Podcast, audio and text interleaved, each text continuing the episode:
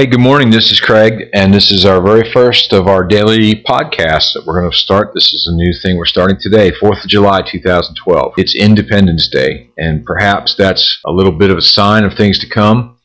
I'm hoping that this is going to be some independence for guys, some freedom for guys that are hurting and struggling in this world of being a divorced or single dad. Hey, I got good news for you. Um, Psalm 147, verse 3 says, He heals the brokenhearted and binds up their wounds. There's two steps there there's the healing, and there's the action of what it does to heal. And it's really kind of, you would read it like this He heals the brokenhearted. This is how He binds up their wounds. That's how He heals your broken heart. Well, what does it mean to bind up your wounds? That's kind of an older term, and it means basically take the wound and clean it, wash it out. You know, in our time, if it wasn't a really terribly deep wound, we put peroxide on it or maybe some Cetaphil or whatever, you know, that red stuff that they put on you in the hospital. But they clean it up first, get the dirt out, disinfect it, and then they put medicine in it and wrap it up and clean bandages, keep out any further infection.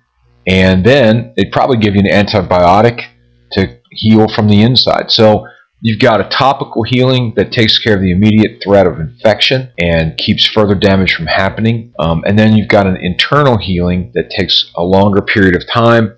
It's a longer and more strong course, maybe an antibiotic or a tetanus shot or something, you know, that, that sort of stops that um, added infection and things from getting worse. And that's really how God heals our wounds, our broken heart wounds. That's what He's talking about. He heals the brokenhearted and binds up their wounds. That's really what God's doing, and that's what He wants to do for you guys. And listen, I'm not some guy that's just you know, doing this because it's a, a, a, cool ministry. I've been through a divorce. I got divorced 12 years ago. I know the heartbreak.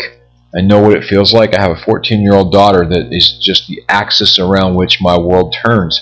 So I know what it feels like to cry myself to sleep at night and miss my daughter. I know what it's like to be up at 2 o'clock in the morning because there's a tornado warning and she doesn't live with me. And that dad instinct to find her and, and wrap my arms around her and keep her safe until the storm passes, you know, I can't do that.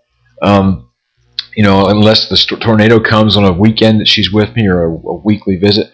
So I know, guys, I know what it's like. And I know what it's like to endure a divorce that I didn't want.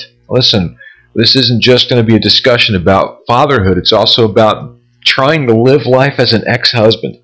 And these are things that don't get said to us in society. I don't know where the, the stereotype began that we're supposed to be tough and never cry and that a divorce doesn't hurt the man, it only hurts the woman. That's a lie. And it's not necessary to tell anymore. And so I'm here, and this podcast is going to be a daily reminder of hope, encouragement, God's faithfulness, love, and a chance to live again, I want you to listen closely again to that verse, Psalm 147 3. He heals the brokenhearted and binds up their wounds. He's offering you both of those things right now, guys.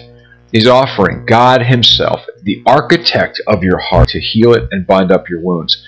Now, I'm saying to you, you know, to use a, a very manly analogy, uh, if you've ever taken your car to a guy that really didn't know what he was doing, you know, maybe he's good at tune ups, but he's never done brakes, brakes, but he's never done an engine overhaul you know, you're going to end up with something. If it does run, it's not going to run well. You've got to go to the person that built. God is the one who designed and created these souls, and He's the one that wants to heal this broken heart and bind up the wounds. Well, that's the best place to go. It's the best person to talk to. So I'm going to just say a little prayer right now, and I'm hoping that you're going to pray along with me. And this is going to be the start of something big. God, I know that you created this heart of mine, and this heart of mine is broken. And I know that you know that I'm angry. And I'm angry at you, God. There's no sense hiding that because you're God. I'm asking you to just help me, to show yourself to me. I know you want to heal me, but honestly, I'm angry with you. Please forgive me for that. And please help me to drop my anger and take the healing that you offer because I want to be the best dad that I can be to my kids. Because just because I'm divorced doesn't mean that I want to give up on my fatherhood. And I need your help now more than ever in my life, God. And I know you want to help me. So I'm asking you to do so.